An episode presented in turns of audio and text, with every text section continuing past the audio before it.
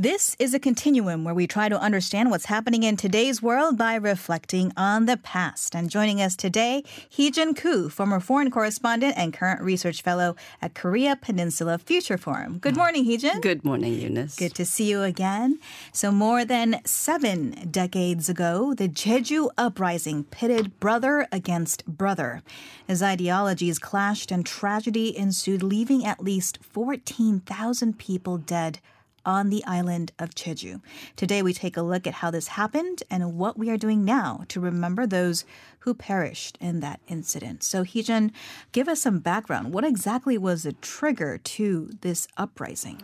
Well, let's set the scene. Um, even after the end of World War II and the defeat of Japan and the Japanese colonial rule in Korea in August 1945, several years of, con- of confusion ensued uh, as the uh, superpowers of the time squabbled for control.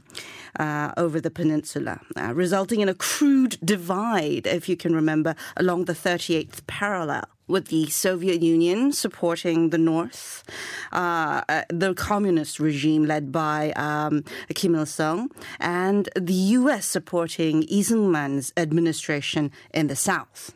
Now, um, on the other hand, residents in Jeju had been very proactive during the independence movement during the colonial era.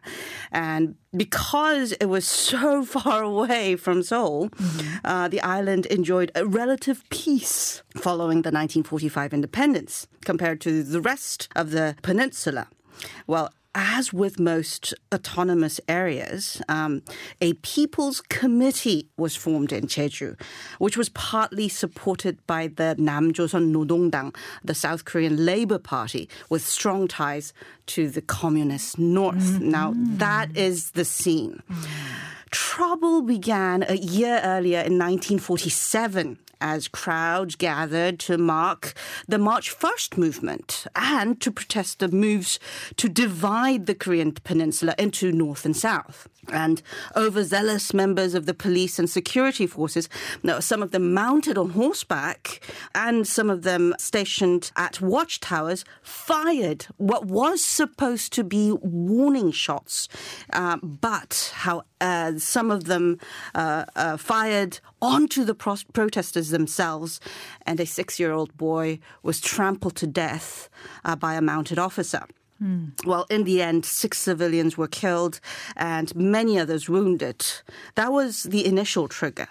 Then a week later, police were overwhelmed by a 1,000 strong protester demonstration uh, demanding the release of members of the South Korean Labor Party in front of a jail uh, prompting authorities to deploy 400 police officers from the mainland as well as members of the Cheongnyeonhue, uh, the Northwest Youth League, an anti-communist, uh, extreme right-wing paramilitary group. Uh, many of them young men who had been kicked out of northern Korea by communists. Mm. Now, this all happened in 1947. Wow, you can really sense the tension in the air on the island of Jeju, which is typically a pretty laid back, mm-hmm. uh, as you say, kind of disconnected from the mainland. Mm-hmm. But we do have a potential powder keg that was mm-hmm. unchecked here. Mm-hmm. How did the uprising begin? Well, well, this was a time uh, when communism was regarded as evil by the US backed government in Seoul, as well as some of its uh, military leaders. Um, they regarded residents of Jeju as having been brainwashed by communist forces. And Jeju residents, on the other hand, felt that the up upcoming elections on May 10th, 1948, would constitute the formation of a separate government in the South and would be the death knell for any hopes of a unified Korea.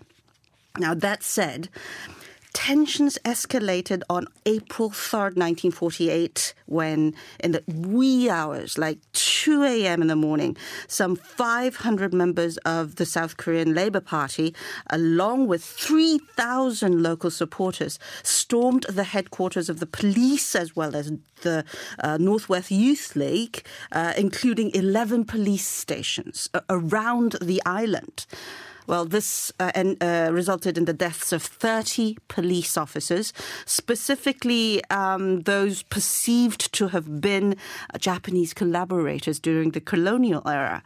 Um, and the US military approved the central government's plans to send even more police and military forces to Jeju to quell insurgents who then chose guerrilla tactics uh, and continued uh, inciting violence uh, on the island. They uh, retreated into the forests and caves up Hallasan. Mm. and some police officers even abandoned their posts in protests of kill orders handed down by their commanding officers and the central uh, government in Seoul. Uh, and even the government, uh, governor of Jeju defected and joined the rebel- rebellion. Wow, sounds like a mess. What was the response mm. by the Lee Seung-man administration, who then went on to win that May 10th election? Exactly. Um, the violence continued throughout the elections uh, without Jeju's participation in the vote. Um, Lee Seung-man administration cited Jeju's example as attempts by quote unquote impure forces to hamper the establishment establishment of the Republic of Korea and declared martial law on November 17th. Mm. Well, unfortunately, this resulted in a scorched earth policy on uh, Jeju Island itself, with military and police forces indiscriminately exterminating rebels, their relatives, and so called sympathizers, just villagers uh, outlying on the Halla mountain and uh, thereabouts, raping women and creating mass graves that are still being discovered. Some of the military and constabulary forces in the mainland rebelled after learning of the massacres in Jeju. Well, still, the brutal suppression continued and wiped out most of the rebel forces within a year and a half. And even during the Korean War, the suppression and executions continued as part of efforts to remove communists' forces on the island um, and a state of emergency in the area stood in effect until September 21st, 1954, well after the Korean War. Mm. The death toll from this dark period in Korean history is estimated at anywhere between 14,000 and 30,000. Uh, the latter figure is equiv- equivalent to 10% of uh, the population of Jeju Island, uh, with most of them being civilians. Uh, another 40,000 fled to Japan in that period a lack of verifiable census at the time resulted in the discrepancy of those figures. And this compares with some 180 soldiers and 140 policemen who died during that period. Uh, massacre sites were still being excavated as recently as 2007, including one near uh, the Jeju International Airport. Mm. And the U.S. military did not participate or intervene in the massacre, but documented the uprising and the brutal suppression. Wow, 14,000 to 30,000. Yes. I mean, that is a range, but that is a lot of people in any way you look at it. So, mm-hmm. how has this rebellion been regarded in the hallways of Korean history? And mm-hmm. was there any attempt at reparations? Well, it wasn't until the Kim Young Sam administration was elected in 1993 that South Koreans could even discuss the uprising in Jeju without fear of being hauled in for questioning. Uh, and uh, I seem to remember um, I went to university in the early 1990s, and the first time I was told about the Jeju uprising was from my 선배 at uh, student movement organizations. Mm. And it was behind closed doors. It was hush hush deal as well. So the South Korean president Kim Dae-jung finally said in 1993 that while the Jeju uprising was was indeed a communist rebellion, there were still a lot of innocent people who died under false accusations and that the government needed to reveal the truth and clear false charges. Uh, well, in the year 2000, uh, the National Assembly introduced a law for the government to begin an investigation into the incident. Finally, on October 31st, 2003, then President Moo-hyun admitted to the government's brutal oppression and suppression and that it constituted a grave abuse of power he apologized to the people of Jeju on behalf of the Republic of Korea. Um, and the Moon Jae-in administration took it a step further with the Ministry of Defense and the National Police Agency offering their apologies to the victims and their families last year. Mm. Um, the government established a peace park in Jeju in 2008 and conducts educational tours at the museum and the memorial park there. And uh, hopefully, after the COVID 19 dies down, um, we may be able to visit uh, these sites and pay our respects to the victims that fell during that incident. Indeed, as the country continues to deal with its past hurts and, mm-hmm. and, wrongs and hopefully move to forgiveness for those that were victimized by this as well. Mm-hmm. Uh, thank you so much, Heejin, for bringing us the story of the Jeju uprising. Thank you. Korea Factual on TBS EFM.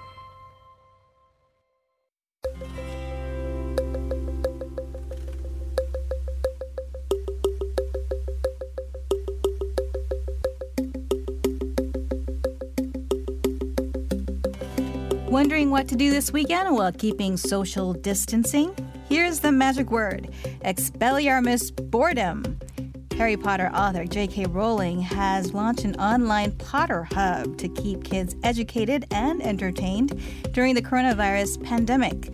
There are a number of resources, including free access to the audiobook version of the first installment in the series, articles, puzzles, and videos. The coronavirus pandemic has closed schools and workplaces and confined hundreds of millions of people around the world to their homes. So, how about spending some quality time with your loved ones for some diversion away from the coronavirus and make use of some of these resources? Now we'll leave you with Harry's Wondrous World from a Harry Potter and the Philosopher's Stone soundtrack. Thank you for tuning in to this week's episode of Korea Factual with me, Eunice Kim. The team and I will be back with more facts and perspective at the same time next week, Saturdays from 7 a.m. Hope to see you then. Have a very good weekend.